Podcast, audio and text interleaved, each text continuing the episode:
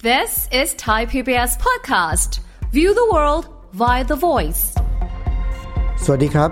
ผมวีรพงศ์ทวีศักดิ์ ดิฉันสุทธิราพรปรีเปรม และนี่คือสัญญกรรมความสุข รายการที่ฟังแล้วทำให้คุณมีความสุขมากขึ้น มีความทุกข์น้อยลง พี่อ้อยครับที่บ้านพี่อ้อยมีตุ่มไหม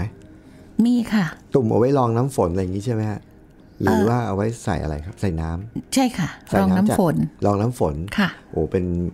แบบคนสมั โบ ย ราณ คนโบราณใช่ไหมครับผมก ำลังจะพูดแต่ไม่กล้าพูด ตาม พี่ อายุค่ะ ตามอายุใช่ไหม ค่ะ แล้วพี่อ้อยเคยกวนน้ำในตุ่มไหม อืมเคยค่ะ เคยใช่ไหมเวลาที่เรามีน้ำอยู่ในตุ่มเราลอง ค่ะ น้ำไว้แล้วเราไป ค่ะ กวนเนี่ย มัน ค่ะ จะเป็นยังไงครับ มันก็ขุน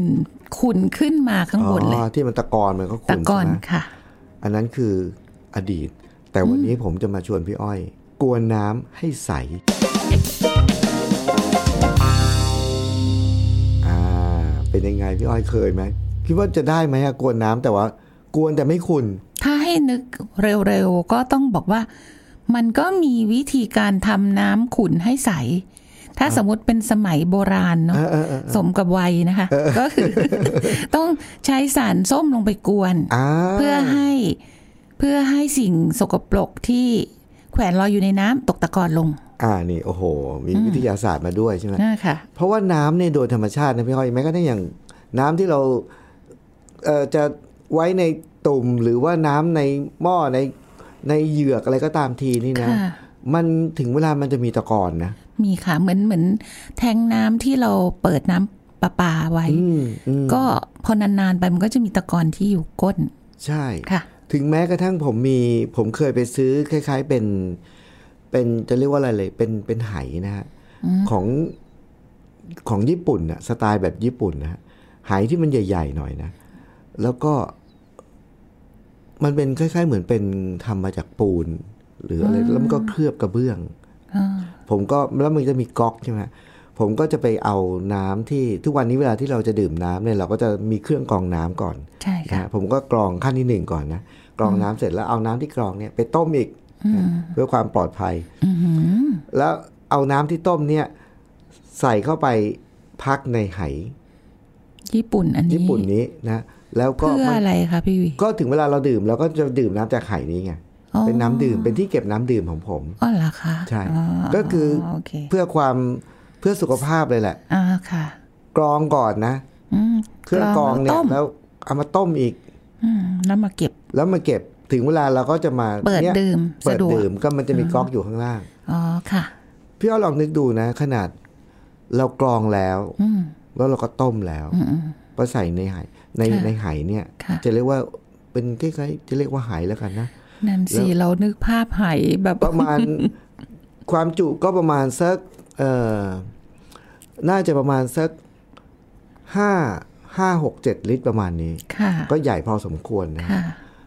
เนี่ยที่ผมบอกว่าเล่ากระบวนการขั้นตอนกว่าจะเอาน้ำไปใส่ในไหเนี่ยไหเนี่ยใช้ไปสักระยะหนึ่งผมก็จะพบว่ามันมีตะกอนก็ยังสงสัยว่ามาจากไหน ก็ไม่รู้อ่ะก็มีตะกอนเนี่ย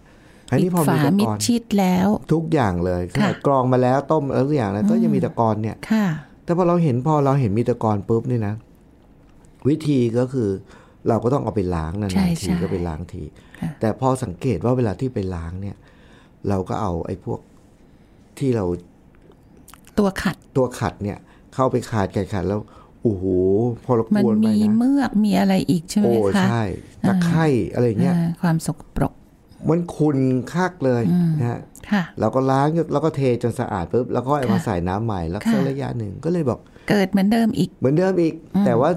ระยะหนึ่ง ค่ะ แล้วทำให้นึกถึงอีกอันหนึงซึ่งผมเจอตอนเด็กๆ ที่บ้านก็จะเป็นแบบคล้าย ๆ เหมือนกับเป็น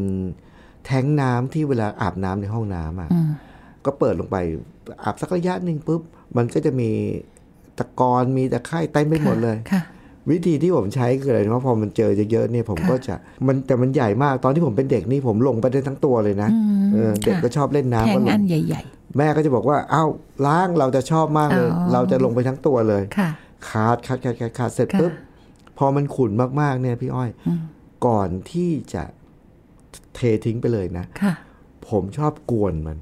อ่าก วนกวนกวนจนกระทั่งมันหมุนวนวนวนแล้วผมก็นั่งดูมันสักพักหนึ่ง ค่ะ เราจะพบว่าไอการกวนแบบเนี้ย ค่ะ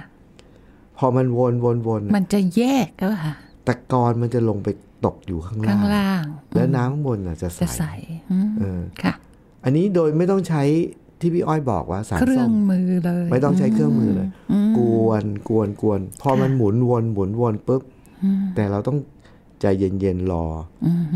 สักแป๊บหนึ่งพอว่าหมุนน้ำมันหมุนช้าลง ช้าลง ช้าลง ตะกอนมันจะค่อยๆ ลงไปรวมตัวอยู่ข้างล่าง ค่ะ ผมก็จะเอาสายยางอะดูดตะกอนออกมา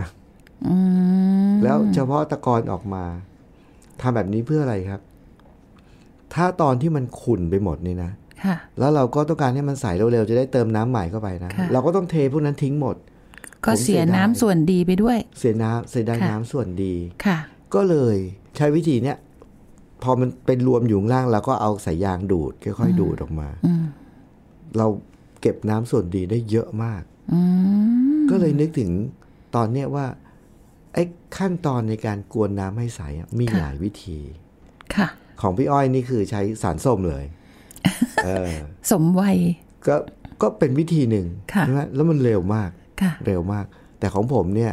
อีกอันหนึ่งคือไม่ใช้สารสารส้ม อืม แต่ที่เล่ามาซะยืดยาวเนี่ยเพื่ออยากพอทำกระบวนการเหล่านี้เสร็จแล้วมันคือคำถามมาพี่อ้อย อ๋อค่ะ ว่าน้ำที่มันขุ่นเนี่ย อืม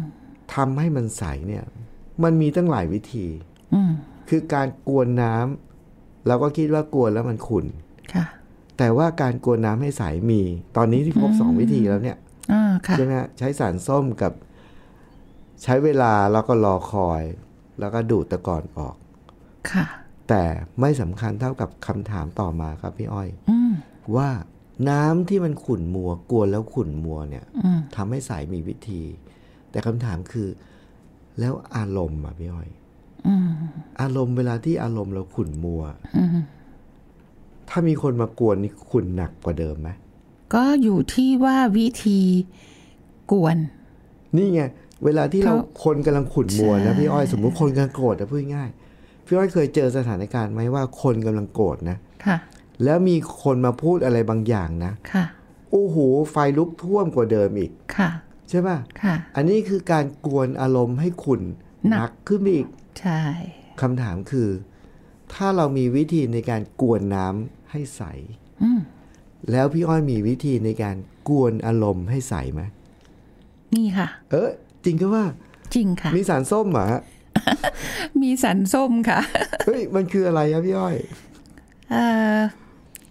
คือวิธีการกวนน้ำให้ขุ่นเนี่ย ฮะ ใครก็ทำได้ อ่า ทำได้หมด เพราะว่ามันจะใช้อารมณ์นะคะ โต้ตอบกลับไป แต่ว่าวิธีกวนน้ำให้ใสหรือกวนอารมณ์ให้ใสขึ้นเนี่ย อืม อันเนี้ยเป็นเรื่องที่ต้องฝึกต้องเรียนรู้ อ่า อ่าค่ะ ก็เออลองจะลองเล่าเรื่องหนึ่ง อ่า ให้ฟังนะคะว่า แล้วเดี๋ยวเอ่อฝากพี่วีถอดเออ ถอดรหัสฮะ ถอดรหัสให้นิดนึง สกัดเอา นะคะ สารส้มออกมาจากเรื่องเล่านี้ อ่าสารสารส้มนี้คืออะไร เออครับ ดีไหมคะค่ะ ก็เป็นเรื่องราวของอาครอบครัวหนึ่งค่ะ ก็เป็นหนูน้อยผู้ชายสิบขวบค่ะ อืม เอ่อไปงานเดินวิ่งของโรงเรียน ฮะ นะคะหลังที่เอ่อวิ่งเสร็จเนี่ยก็จะมีการจับรางวัลค่ะ อืม อ่าวิ่งก็เหนื่อยเหนื่อยแล้วอะแล้วก็ร้อนด้วย อืม นะคะ ต้องมารออยู่ท่ามกลางความร้อนนะคะ เพื่อตากแดดรอ อืม จับรางวัล จับรางวัลอีก อ่าปรากฏว่าครอบครัวนี้ไปกันหลายคน ก็สุดท้ายก็เหลือคุณแม่กับลูกชาย ครับ ลูกชายยืนยันว่า อยากจะรออ ม เพื่อจับรางวัล เพราะว่ามันมีสลากของน้องสาวที่กลับไปละ อ๋อ นะคะ ไปไป ฝาก ใส่ไว้ เอาไว้เอออื อืมไปใส่ไว้ ก็รอนานมากเลย ระหว่างนั้นเนี่ยคุณแม่ก็รู้สึกเริ่มหงุดหงิดละ อืมขุนละขุน เออขุน เริ่มขุนละบอกว่า โหร้อนก็ร้อนแล้วสุดท้ายก็คือแบตมือถือหมด อืม อ่าเหมือนกับเอ่อคือคือคนสมัยนี้ก็จะติดมือถือ โอ้โห นิดนึงนะมัน หม มั ด นเหมือน นี่ แบบเวลานั้นน่ะมันไม่รู้จะทำอะไร ครับ นะคะ ก็ต้องต้องยืนด้วย อืม นะคะเอ่อสิ่งที่คุณแม่เห็นคือลูกชายใจจดใจจ่อมากในการรอ ฮะ คุณแม่ก็เลยแอบ อืม ตั้งคำถามกับตัวเองค่ะ อ่าอ่า คุณแม่คิดว่า เอ๊ะ ควรบังคับลูกกลับเลยไหม อืม มันไม่ไหวแล้วอะ อืมอืม นะคะ แล้วก็เลยบอกว่า ก็เลยถามตัวเองว่า ตกลง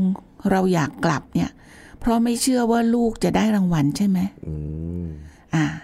แล้วก็ตอบเองค่ะ บอกว่าที่ลูกรอเนี่ย เพราะเขาเชื่อว่าเขาจะได้ไง อื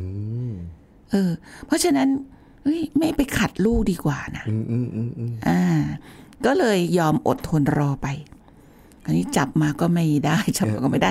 ถึงรางวัลสุดท้าย จับขึ้นมาปึ้ง ไม่ใช่ชื่อลูก อ่าโอ้ย เขาก็ประกาศชื่อใช่ไหมคะ ไม่ใช่ แต่ปรากฏว่าคนที่ได้ชื่อจับขึ้นมาเนี่ย ไม่อยู่ละ อ๋ อ ก็เลยฝ่าวไป ฟาวไป เออ ชื่อที่สอง ไม่อยู่อีก เออ พอชื่อที่สามเท่านั้นน่ะ เออ เป็นชื่อลูกสาวค่ะ โอ้โห เออแบบโอ้ยเราลุ้นไปกับเขาด้วยเลย พอประกาศชื่อเป็นเด็กหญิงขึ้นมานะคะโอ้ยพี่ชายอะที่รออยู่อะวิ่งถือสลากขึ้นไปหาครู บอกว่าน้องสาวผมครับน้องสาวผมครับ โอ้โหดีใจ แม่นี่แทบกระโดดเลย เออเออ นะคะ แล้วพี่วีรู้ไหมคะ ได้รางวัลอะไร รางวัลคืออะไรฮะ ได้รางวัลที่ใหญ่ที่สุดในงานคือทีวีห้าสิบห้านิ้ว โอ้ โอ้โห แบบว่าคุณแม่อ้าปากขวาค้างเลย เออเออเออ วิ่งไปกอดลูกด้วยความแบบดีใจมาก ๆ แล้วลูกก็พูดว่า มามีดีใจไหมอะบอกแล้วไง ต้องอดทนรอถึงจะได้ โอ้โห ตอนนี้คุณแม่บอกว่ายอมใจ อืม เพราะว่าคือยอมใจว่าอะไรว่าเออลูกอะมีใจที่เปิดกว้าง มองโลกในแง่ดีมากเลย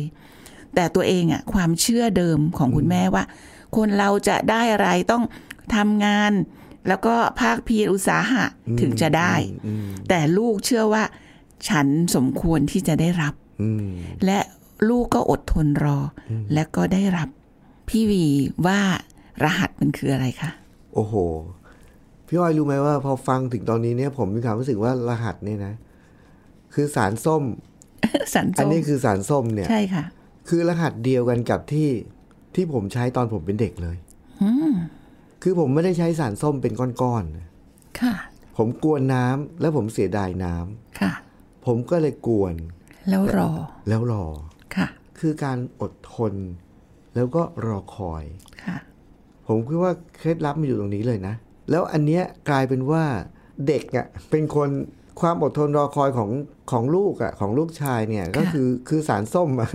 ใช่ ที่ช่วยแล้วก็พอมันตกตะกอนปุ๊บเนี่ยในที่สุดก็ได้รางวัล ใช่ อืม แต่ก่อนที่ตอนก่อนที่จะมาถึงความอดทนรอคอยได้เนี่ย ฮะ คุณแม่มีคำ อ่า ถามตัวเอง ใช่ใช่ ไม่งั้นบังคับลูกกลับละ ใช่ ค่ะ อันนี้เป็นอีกประเด็นหนึ่งที่ผมมีความรู้สึกว่า นอกเหนือจากลูกนะ ค่ะ ที่เขามีการรอคอยมีความอดทนรอคอยเนี่ย ค่ะ คุณแม่เนี่ยคือเขามีการสังเกต ค่ะ สังเกตอารมณ์ความรู้สึกของตัวเอง ใช่ แล้วก็เขาไม่ไหลไปตาม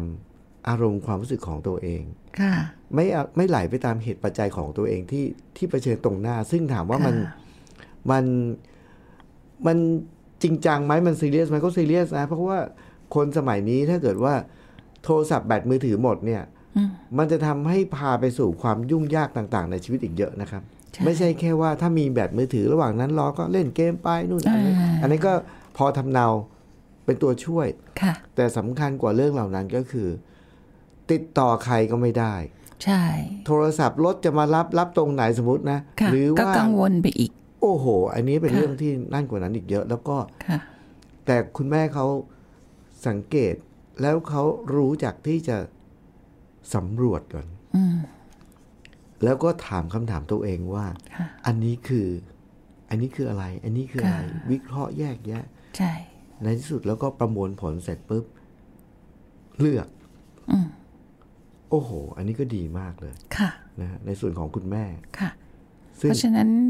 การตั้งคำถามกับตัวเองเนี่ย มันก็เลยทำให้ตัวเองเนี่ยได้ฉุกคิด อืม แล้วก็ไม่ทำอะไรบางอย่าง อืม ที่ที่มันอาจจะปิดกั้น อ่า นะ นะคะ หรือว่าทำให้ตัวเองตอบสนองอารมณ์ที่ขุ่นมัวนั้น ให้หนักขึ้นมาอีก ให้หนักขึ้นไปอีก อืม ค่ะ คือถ้าบังคับลูกกลับบ้าน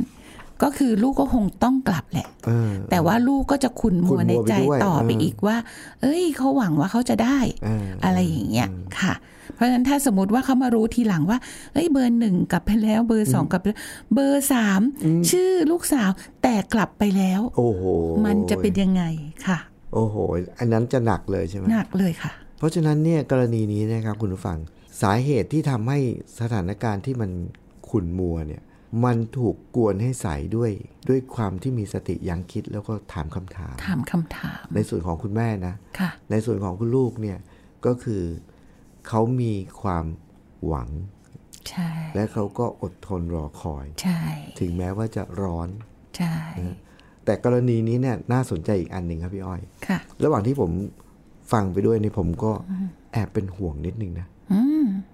สมมุตินะพี่อ้อย ค่ะ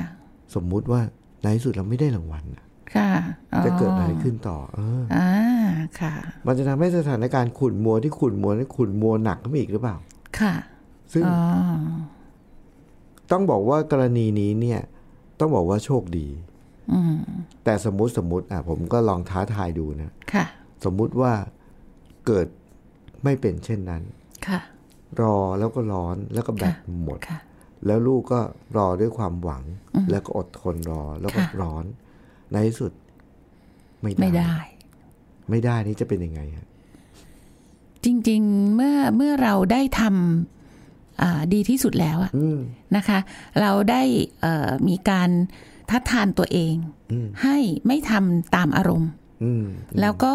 ให้โอกาสลูกในการที่สารต่อความฝันความหวังของเขา แต่เมื่อถึงจุดสุดท้ายละ ถ้ามันไม่ได้จริง ๆ จุดนั้นอะต้องถามคำถามอื่น อ่า นะคะเพิ่มเติมเพื่อให้เพื่อให้ตอบโจทย์ให้ตัวเองยอมรับ ใช่ ค่ะ ซึ่งผมมีความเชื่อมั่นเลยว่าเมื่อกี้นี้แอบเป็นห่วงนะ แต่ผมมีความเชื่อมั่นอย่างหนึ่งครับพี่อ้อยว่า ค่ะ คุณแม่ที่ในสภาวะแรก เขาสามารถเผชิญกับความด่านของความขุ่นมัวด่านที่หนึ่ง ด้วยการตั้งคำถามกับตัวเอง ค่ะ ผมก็มีความเชื่อมั่นว่า คุณแม่ที่มีคุณลักษณะแบบนี้เนี่ย ค่ะ เวลาที่ในที่สุดแล้วพอรอแล้วเนี่ย แล้วลูกอ่ะก็ต้องมาเจอกับความขุ่นมัว ค่ะ ของ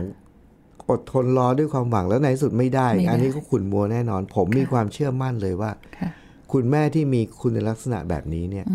เขาจะมีทักษะในการตั้งคำถามกับลูก ใช่ เพื่อทำให้ลูกเนี่ย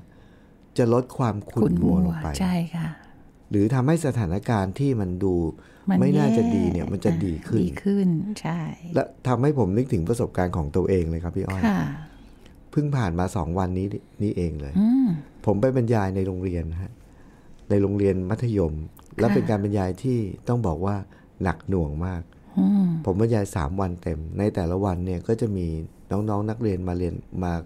เข้ารับการอบรมจากผมเนี่ย วันละประมาณห้าร้อยครับ อืม วันสุดท้ายนี่หนัก เยอะมาก สุดเลยครับ หกร้อย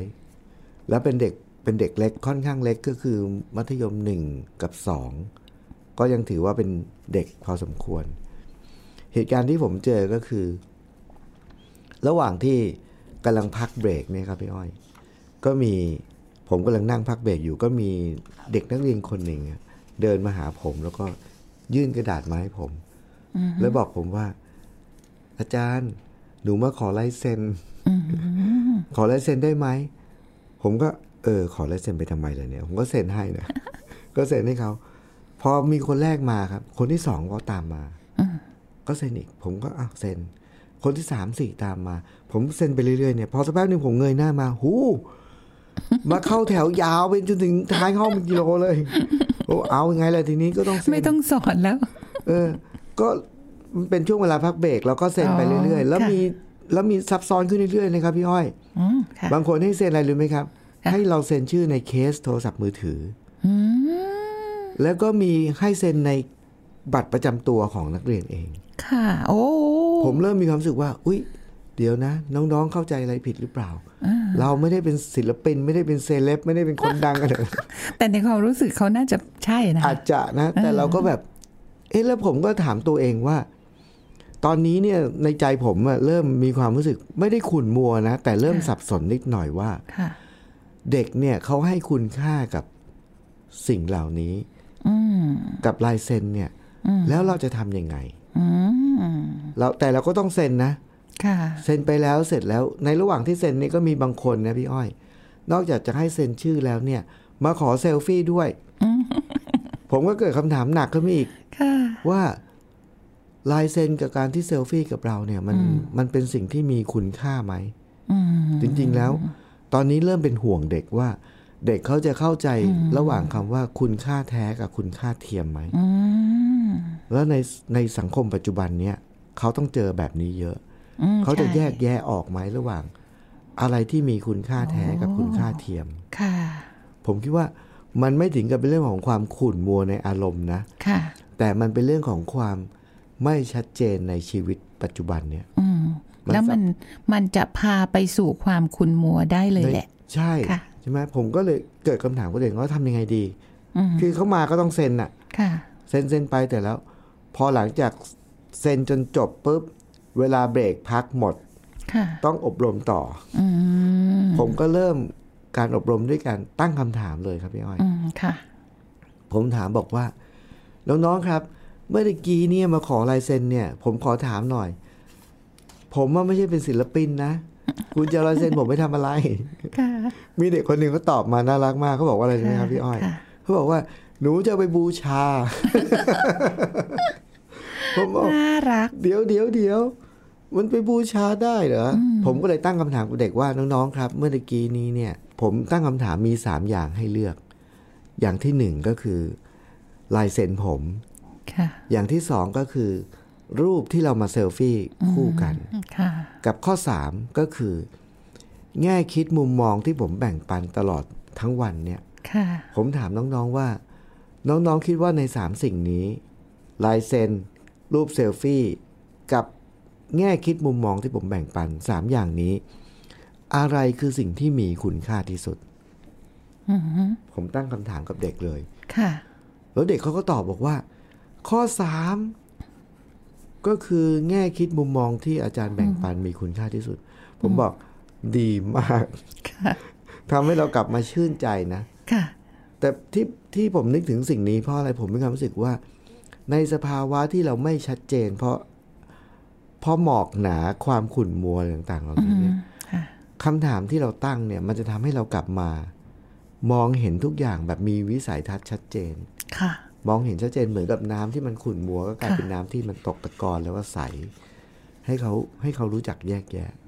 นะฮะ อันนี้คำถามที่พี่วีถามเด็กเนี่ย อืม มันจะไม่เกิดขึ้นเลยถ้าพี่วีไม่สังเกต ใช่ อันนี้เพราะว่าพี่วีสังเกต ครับ พี่วีก็เลยทันเกม ครับ แล้วก็แก้เกมโดยการที่ว่า เอ๊ะทำยังไงนะ เด็กๆ จะไม่เบี่ยงเบนว่า ตกลงคุณค่าที่แท้จริงมันคืออะไร ใช่ แล้วก็ใช้วิธีตั้งคำถามนี่แหละ ฮะ ซึ่งถ้าพี่วีไม่ตั้งคำถาม เด็กๆ บางพอตั้งเท่าไหร่รวมแล้วประมาณพันหกร้อยคนอะ ฮะ มันต้องมีแหละที่คนที่เข้าใจผิดหรือว่าเบี่ยงเบนไปว่า โอ้ยฉันได้ลายเซ็นอ่าของอาจารย์อะไรอย่างเงี้ย อ่า ซึ่งซึ่งนี่คือคุณค่าที่ฉันได้รับ อ่ามั มันคือการที่เอาคุณค่าไปฝากไว้กับวัตถุ ใช่ แต่จริง ๆ แล้วไม่ใช่เลย มันคือการเรียนรู้แนวคิดที่เอาไปใช้ในชีวิต อ่า อ่าแล้วพี่วีก็พาเขากลับมาตรงนี้ได้ ใช่ครับ สุดยอด เพราะฉะนั้นเนี่ยคุณผู้ฟังครับ ตอนนี้เป็นตอนที่เรื่องของการกวนน้ำให้ใส ให้ใส เนี่ยมันมีอยู่จริงนะเนาะแล้วเราไม่ต้องใช้สารส้ม ค่ะ แล้วเราก็กวนน้ำคือกวนถ้าใครที่มีความรู้สึกว่าอารมณ์ขุดมัว เราก็สามารถกวนให้มันใสได้ หรือใครที่รู้สึกว่าเรามีชีวิตดำเนินไปบนในชีวิตเนี้ยมันมันมีหมอกมีฝ้ามันไม่กระจกมันมีฝ้านะมันไม่ชัดเจนอะ่ะ เหมือนเราอยู่ดำน้ำอยู่ในน้ำที่มันขุ่นไปหมดมองไม่เห็นทางเนี่ยกวนให้ใสเนี่ย จริง ๆ แล้วสารส้มที่กวนให้อารมณ์หรือชีวิตสดใสเนี่ย ก็คือการที่เรารู้จัก รอคอยนะ แล้วก็ตั้งคำถาม ค่ะ ถ้าเราตั้งคำถามที่ดีเนี่ย ชีวิตเราจะตกตะกอนจะสดใสมากเลย ค่ะ หนทางก็จะสดใสไปด้วย ค่ะ นะครับ คุณผู้ฟังครับ รายการสัญญกรรมความสุข รายการที่จะแบ่งปันแง่คิดมุมมองนะครับทำให้ชีวิตเรามีความสุขมากขึ้น มีความทุกข์น้อยลงนะครับ พี่อ้อยและผมก็ต้องลาไปก่อนนะครับ สวัสดีครับ สวัสดีค่ะ ติดตามรายการทางเว็บไซต์และแอปพลิเคชันของไทย PBS Podcast Spotify SoundCloud Google Podcast Apple Podcast และ YouTube Channel Thai PBS Podcast Thai PBS Podcast. View the world via the voice.